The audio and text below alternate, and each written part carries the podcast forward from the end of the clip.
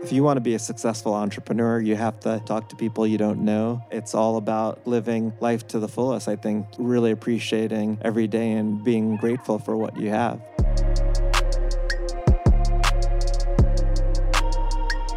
Hello and welcome to the Solar Maverick podcast, where solar meets entrepreneurship and experience. I'm your host, Benoit Thanjan. And I'm your co host, Lee Wang. Let's get into it.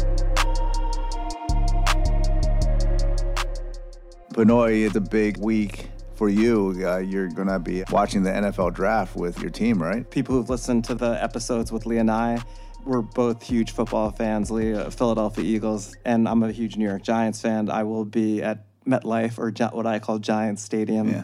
to watch the draft. The Giants are hosting the season ticket holders to watch the draft. So you there. guys are picking at number six? Is that right? six and seventeen, Okay, uh, which right. was uh, acquired through the Odell Beckham trade. Right. So So who are you wanting at number six? to me, it's the best player available. I'm, Okay. I'm sure it's either a defensive lineman or a quarterback, or even an offensive tackle. Maybe it's Dwayne Haskins at the sixth pick, or the guy from Duke. So we'll see what happens. I mean, I think the draft, you never know what's going to happen, and uh, it'll be exciting because the Giants have two high first round picks. Exactly. Well, let's launch right into the hard news now that we got that over with. So, By the way, who do you want the Eagles to draft? Sorry, even though I don't really care, but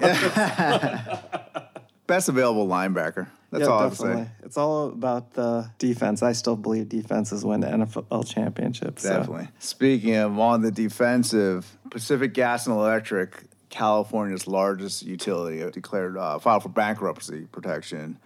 What does that mean to solar energy and renewables? That's going to be definitely going to have an impact. So, especially what they owe and how's that going to affect all the things that you're working with there in California? Speaking of California, Yeah, definitely. So that's been the big news. PG&E has renewable energy contracts, and I know Lee and I actually did a podcast about corporate PPAs and Yeah. PPAs just in general.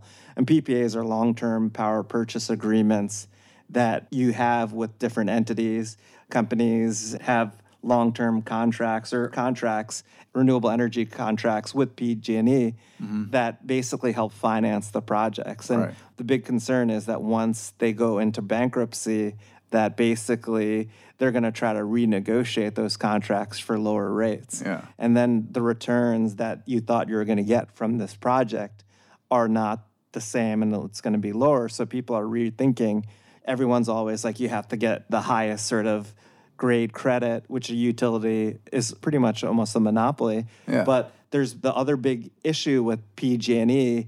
The reason why they actually went into bankruptcy, and this was actually something that was mentioned at a conference that I was at recently.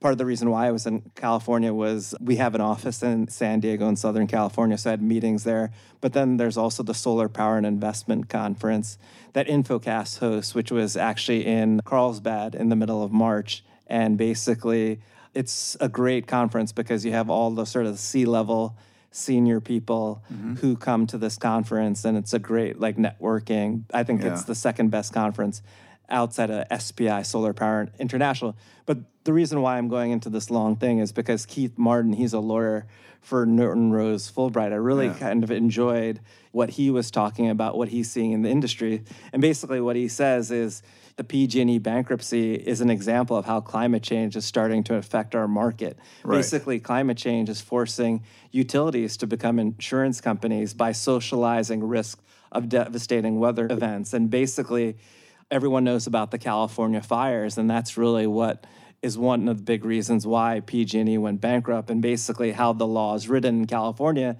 is that PG&E and other California utilities with future fires, they're actually liable for damage caused by their power lines, Wow. even if they followed acceptable safety procedures. So this situation needs a bigger political solution. They could have done everything right, but with the California fires, they're strictly liable for that. So those are the two things that everyone's really talking about in California is the PG&E bankruptcy and how it'll impact renewables because they're not going to be able to honor contracts Right. that they said that they were going to honor. But the other thing too is the liability now that these companies in California the utilities are going to have. And this is a climate issue that wasn't an issue before, but now has come up to the forefront. So this was kind of an interesting point that Keith Martin mentioned during his presentation mm-hmm. at Solar Power Finance Summit, and something for us as an industry to be aware of that just because solar is an asset and once it's actually built, the generation is pretty predictable, even though the power is intermittent.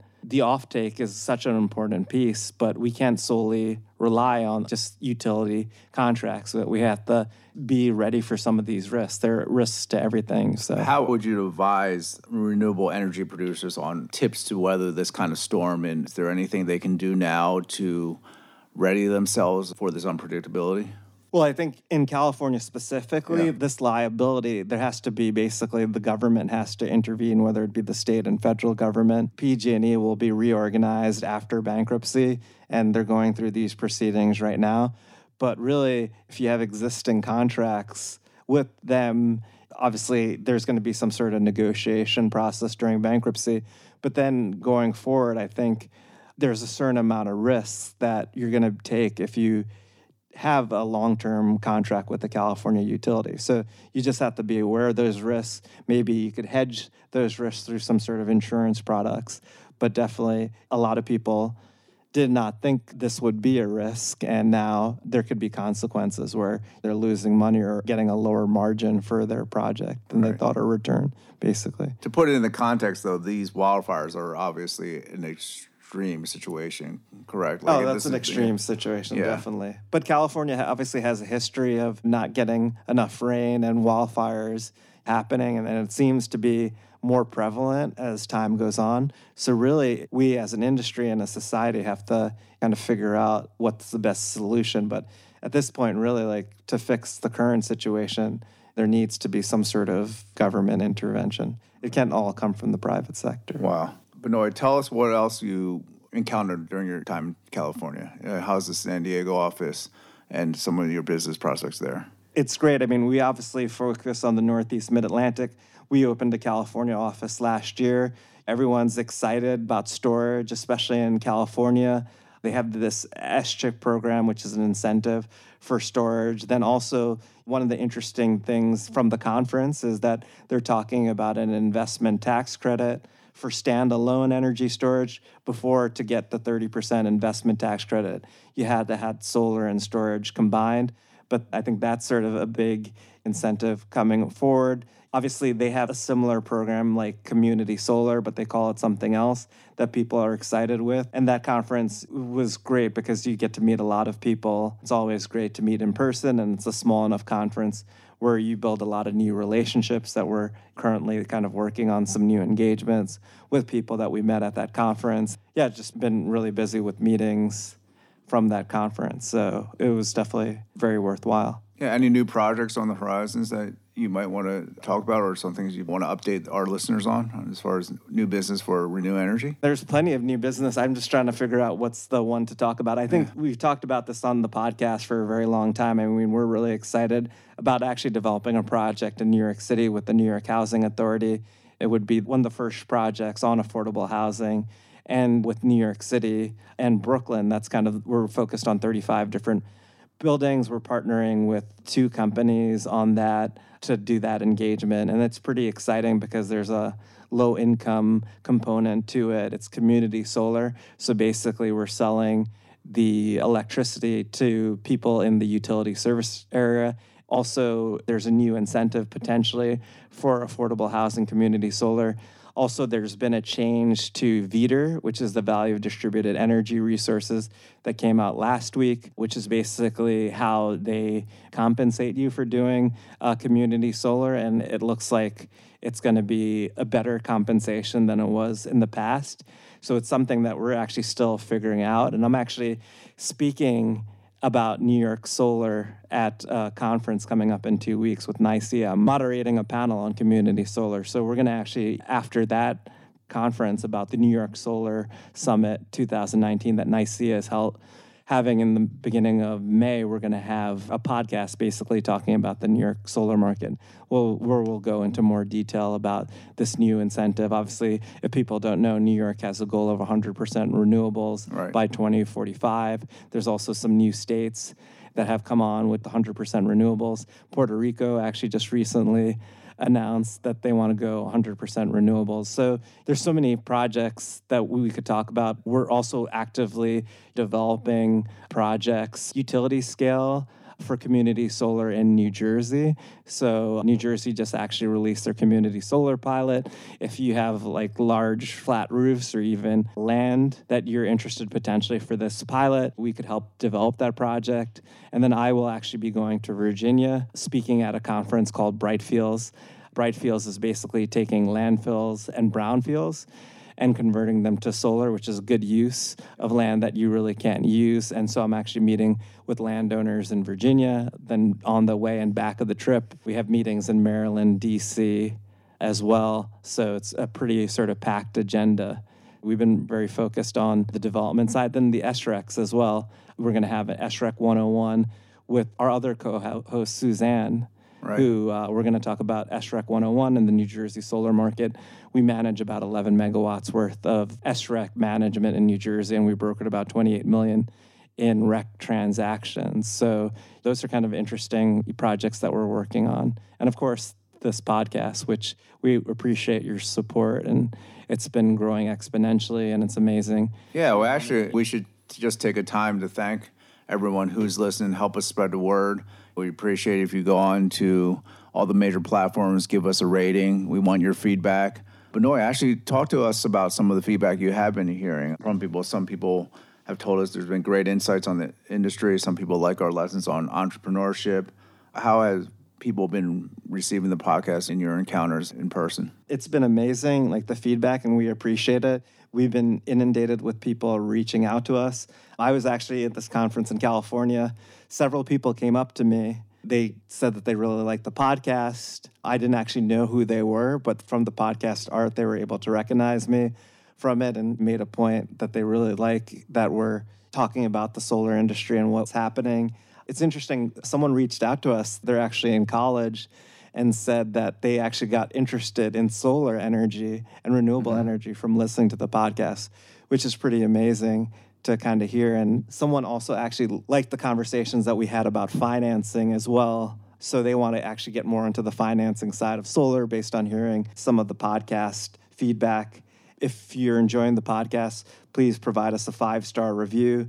We actually got someone who actually just put a review recently, E ERD2 119 and Lee talked about this earlier. He said great insight from the front lines of the podcast, both informative and entertaining. We're always if you're interested in potentially being a guest or sponsoring the podcast, please reach out to us at info at renew energy r-e-n-e-u energy.com both positive and negative. We do listen to everyone's feedback and there's some things that from the feedback that we're trying to incorporate we just started the podcast in the middle of november. So even though we have 25 episodes we're still trying to improve on it as well. Yeah, speaking of, you brought up a good point that you had a young person comment that they got interested in solar through the podcast. And you and I are both believers in mentorship and being able to educate people on our professions and what we do. Uh, what would be your advice to someone who may be in college or even high school nowadays, right? Like, it's crazy how our society has changed and the emphasis on people are getting more and more entrepreneurial at a younger age. What would your advice be to young people who have an interest in getting having a career in solar? Would it be to intern at a, reputable firm? What What would you say to the young person uh, out there interested in solar? the big thing is I think working at a solar company will be a huge opportunity. So even if you're high school or even college, solar is one of the fastest growing industries in the US and it's going to continue to grow. It's just starting to begin. And especially when we're not dependent on government incentives, which we're not that far, we call that grid parity. It's going to be even growing faster. And as you could see, companies and states, as we talked about, have 100% renewable energy goals. But I definitely think it's all about getting like real world experience. So try to get an internship when you're in high school or even college at one of these solar companies. I mean, there's so many solar companies out now these days. So definitely take advantage of the opportunity. Obviously, listen to podcasts. Lee basically looks at Google alerts for what's the top stories in solar. There's some really great books as well. We could definitely provide some information on that. Getting actual real world experience is probably the best thing and just kind of listening to different things talking to people trying to set up informational interviews with different people in the industry. Now i feel like there's so many conferences as well and some that are not like that expensive where it could be an opportunity. So there's a need and it's going to continue to grow. So those are my suggestions and by the way i would like to also thank my co-host Lee Wang for the podcast as well. I mean, he really kind of helped me with the podcast with the strategy and helped kind of push me to do it. I was a little hesitant about it. Lee, as we said this before, he heard my interview in the Create Your Life series. He kind of really pushed the podcast. And it's just kind of amazing to see back in September when Lee and I were trying to tape the first episode. And then that episode one got not being recorded, so we had to re record it, and then to be releasing the podcast in November. So I appreciate him. And people don't realize there's a team of people.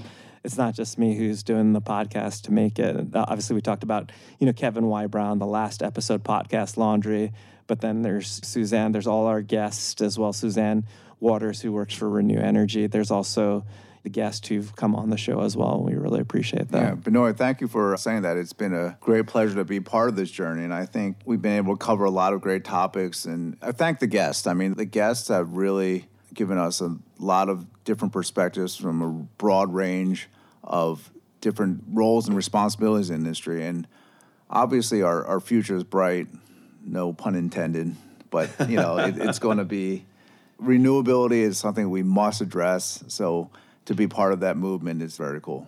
Yeah, definitely. And also, we're having a summer solstice party on Thursday, June 20th.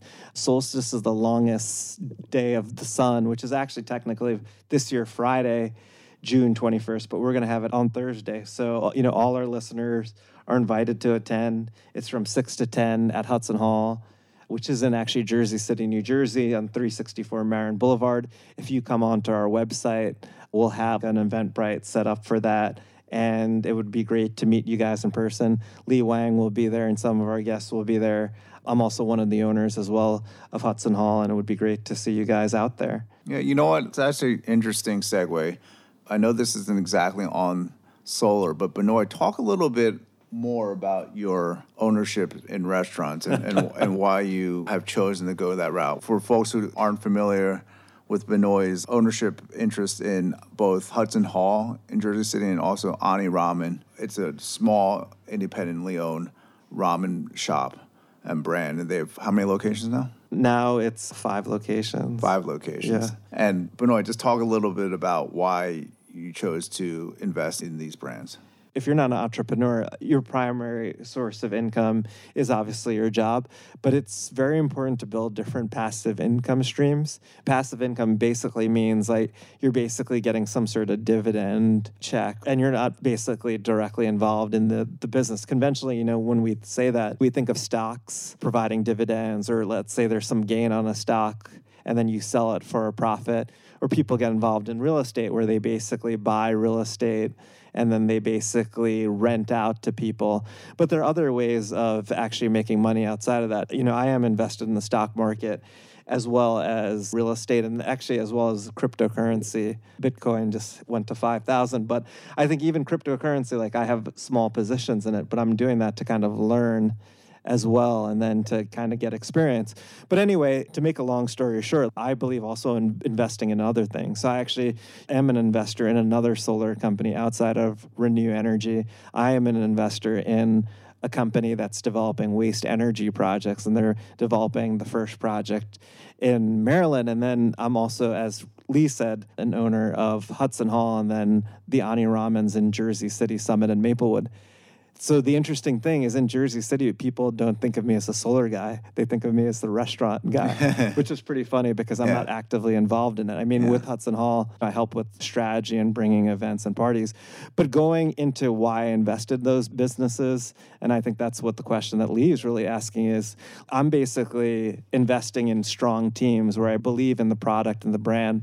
Like basically the Hudson Hall team has a very established track record. The managing member of Hudson Hall, who I'm also close friends with, he's been very successful at restaurants and bars for the past 15 to 18 years. Also, if you look at Hudson Hall, I mean, it's pretty an amazing place. It's a Czech beer garden and smokehouse, two blocks from the Grove Street PATH station. Ani Ramen as well is like a totally different concept. I mean, it's basically a ramen restaurant, and if you know anything about ramen, it's like the fastest growing fast casual restaurants in the U.S. I also love ramen since I was a little kid. My tastes have upgraded since cup of noodles and oodles noodles when you get six noodles for a dollar, Yeah. which you still can today, which is pretty crazy. We used to live on when we were kids. But going back to the ramen, it was all, I went to Ani Ramen and I thought it was like really amazing. And I've been to Japan and had good ramen. But the funniest story of how the Ani Ramen came was kind of through Hudson Hall. I take uh, kickboxing or Muay Thai class basically at this company, Jersey City Kickboxing. I've known the owner, we're friends, and he basically said, Hey, Benoit, you're in the restaurant business. Can you analyze the Ani Ramen opportunity for me? And Wow. then I basically analyzed. I told him, "Hey, I'll invest in it as well." Yep. I asked him, "Hey, how well do you know these guys? Because I don't really know them." And he's like, "I trust them. They'll do a great job." And then actually, he brought in, meaning the Muay Thai instructor, two other restaurant owners in Jersey City to also invest in Ani Ramen. So that's how it kind of came out. And then I invited the owners of Ani Ramen at Hudson Hall, and they loved Hudson Hall. It's kind of interesting. We're partnering on some stuff and their synergies. And also from a branding perspective, most people don't want to actually come into my office Yeah. on Exchange Place, 101 Hudson Street, they would prefer to either go to Hudson Hall for lunch or drinks or coffee Yeah. or Ani Ramen. So it's been pretty interesting because we're kind of leveraging these different brands. Ani Ramen and Hudson Hall do a great job of branding what they're doing as well. And I'm learning stuff from them as well. It's a totally different industry, but even they're providing suggestions on the solar business that I'm looking at what they're doing on things and I'm also obviously providing suggestions. So it's been really a great experience so far. Yeah, I think one thing that Benoit is hitting home on is the fact that both of these restaurants have not only do they have good quality, I've been to both, and the quality is standard. That's what's going to keep people coming back. But the way they brand themselves, and interesting, we're not calling these companies, we're calling them brands because they really inject their personality. And you go to Hudson Hall, it has a distinct interior design, it's a smokehouse. There's no place like it in Jersey City, at least. And then Ani Ramen, it's an experience. Every time I was telling Benoit before, what I love about it, I have a good time every time I go there. It's the mood, it's the music they play. so I think that that's paramount to success and also what you choose to put your money behind because you have to believe in the product yourself or, or else it just won't ring true. Yeah, definitely. I mean, I think that's a great point. So another thing too is like Hudson Hall. Obviously, it's pretty impressive when you go in, but we focus on like we've changed the menu and the food there is really good. We work on service as well, making sure that everyone has a great experience. Same thing as well with Ani Ramen. I mean, the service is great. The food is pretty amazing. And then if you ever go to Ani Ramen, it's more of like a lounge and we curate the music. I mean, one of the owners of Ani Ramen is Just Blaze, and I know he helps as well with some of the music. He's a DJ and producer. He produced uh, Jay Z's album, The Blueprint. So it's definitely like an experience. And it's amazing late night if you go to Ani Ramen how packed it is just because people love the music. Also, too, as well, like obviously both Hudson Hall has a large selection of different types of beers, and Ani Ramen is known for its Japanese whiskey collection as well. So it's definitely both places like a great experience, and so it's been great so far. And we kind of have figured out other ways as well on both businesses to kind of partner together. So it's been interesting, and with my company as well. So I'm yeah, it's definitely people you believe in, the management team. Yeah, it's been an exciting time so far for with it. So. Benoit, I actually wanted to bring you back to something you said in Sure. one of your investments. You talked about you invested in a company, Waste Energy Company in- in, Maryland. Can you enlighten some of the listeners out there on more about what waste energy is and just talk a little bit about that investment, why that's important to you. I actually made that investment a very long time ago. So, like, not every investment will make money on it. I made that investment seven or eight years ago. Right. And I'm getting my first distribution check in a week, which has been exciting. I mean, the business and the company has changed over time. So it was interesting because this person who started this company, I was pretty impressed with him. I met him at a renewable energy conference in Los Angeles then he introduced me to this person who's trying to develop. At that time, actually, the technology was basically taking municipal solid waste, which is basically garbage, mm-hmm. and then turning it into ethanol. So basically, it was a patented technology they had a production facility or what they call a demo plant in Alabama. And basically, the scientist who came up with this, I think you would find this interestingly, mm-hmm. he watched Back to the Future.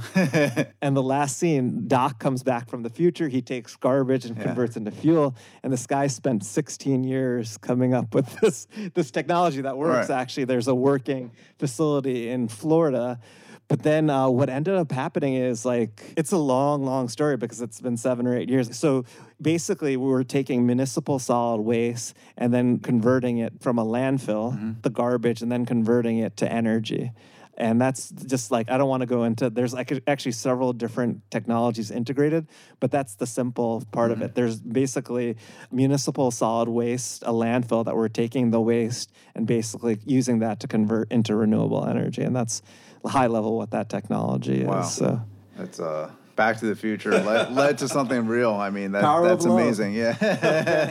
that's one of my favorite movies. So, I mean, I was really impressed by this person. Uh, he had seemed to have a track record of success, but it's also for me like the personality of the people. They have to be honest, transparent, to the point, humble. So I try to look at those things, and I help them try to raise money like seven or wow, it's like eight or nine years ago. So I really got to work with him yeah. and spend a lot of time with him. So I really liked his working style.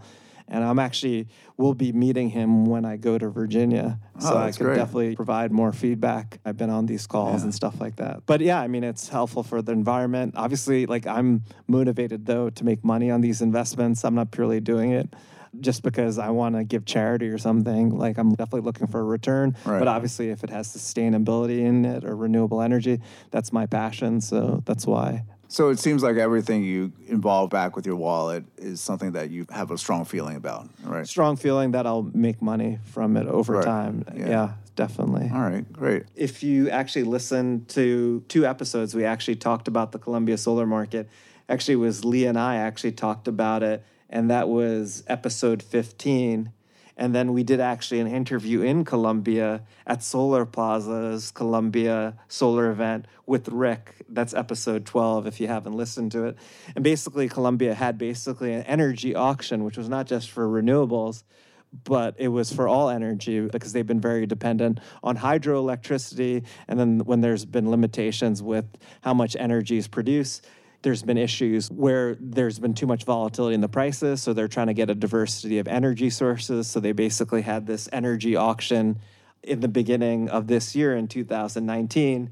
We spoke to de- developers and investors who participated, and basically, no one there's this great article actually on LinkedIn. If you haven't checked it out, we'll actually put it in the notes. It's why did the Colombia renewable energy auction fail? It's by Francisco San Clemente. He's an energy and infrastructure investment banker. He's an associate at a company called Bank Capital SAS. It's funny, I liked his article. Then he actually requested to add me as a friend. But basically, this Colombia Energy auction was an auction for 10 years. They basically had energy companies provide long term contracting. It was kind of like a blind sort of auction. But what ended up happening was the real thing why it didn't work out was there was not enough participants meaning there's not enough energy companies that were willing to provide a long term energy contract for these solar projects that were out there.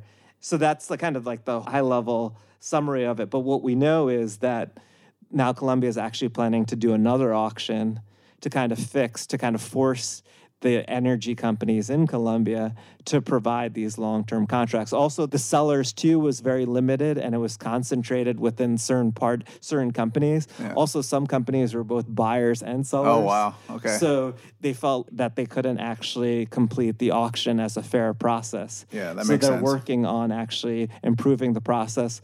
You know, I talked to investors and developers who are developing projects in Colombia.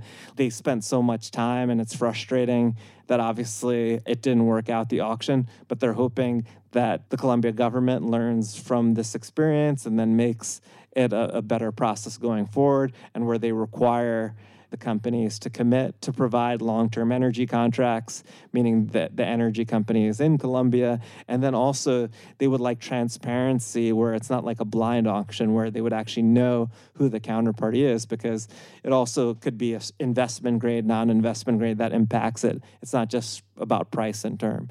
As we talked about going back to what we talked about earlier with PG&E, it's definitely helpful to know who's the counterparty and what the potential counterparty risk is before you kind of agree to a contract or agree to an auction price. Obviously, it's then subject to contract review and some other things. So, Well, there's a lot of lessons to be learned from this round. yeah, and I applaud Colombia Yeah. for being, we think it's going to be one of the fastest growing areas in solar in South America. And it's all a learning process. This is the first step, and I'm confident that they're going to figure everything out. And it's pretty interesting because the director actually of public credit and national treasury ministry of the finance of Colombia is actually a friend of mine. Oh, wow.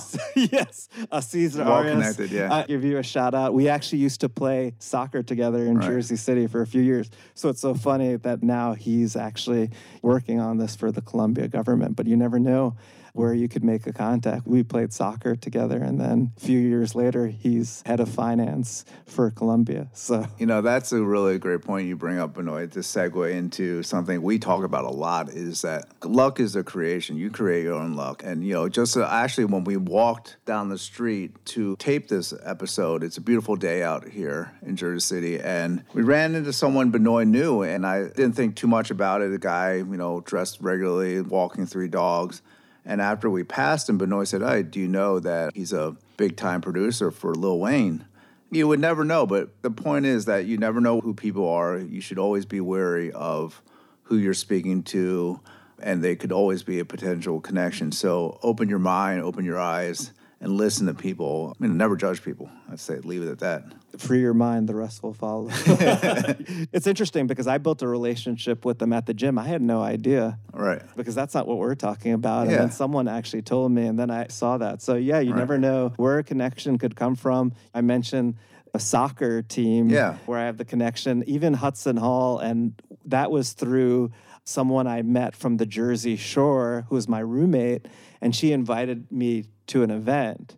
Yeah. And then I became friends with the managing member's wife of Hudson Hall Right. this was like eight or nine years ago so you never really know where a connection come from but it's being yourself and you know realizing and just being transparent and yeah you never know where a connection could lead to so Yeah, and one thing I've also learned through this journey, Benoit's taught me, you know, one thing I'm a little blushing a little bit because he complimented me before, but I have to compliment Benoit. And sometimes we live in the same area and I'll see Benoit just from a distance. He doesn't even know I'm looking at him, but you can tell that just by the way he's walking, he's smiling.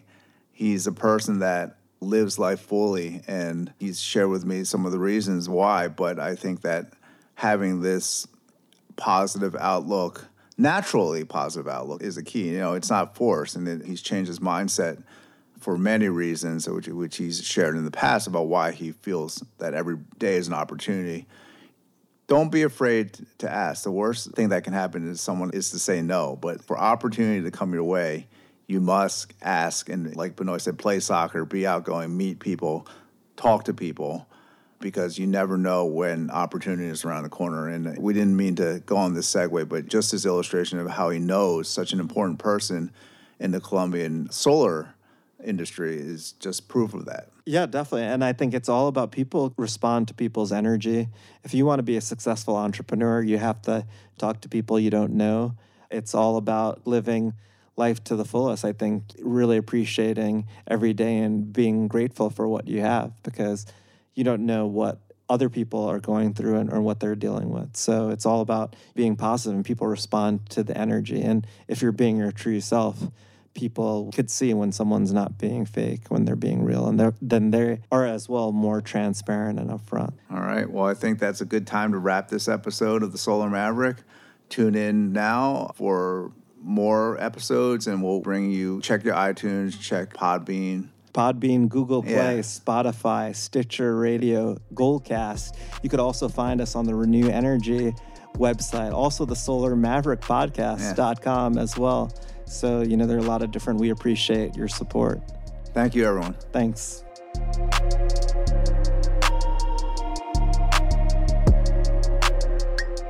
Thank you so much for listening. If this content is delivering value to you, please go to iTunes and Stitcher Radio and leave us a five star review. That helps us build this community, and that's what we're all about right now building this community as big as we can to deliver as much value as we can.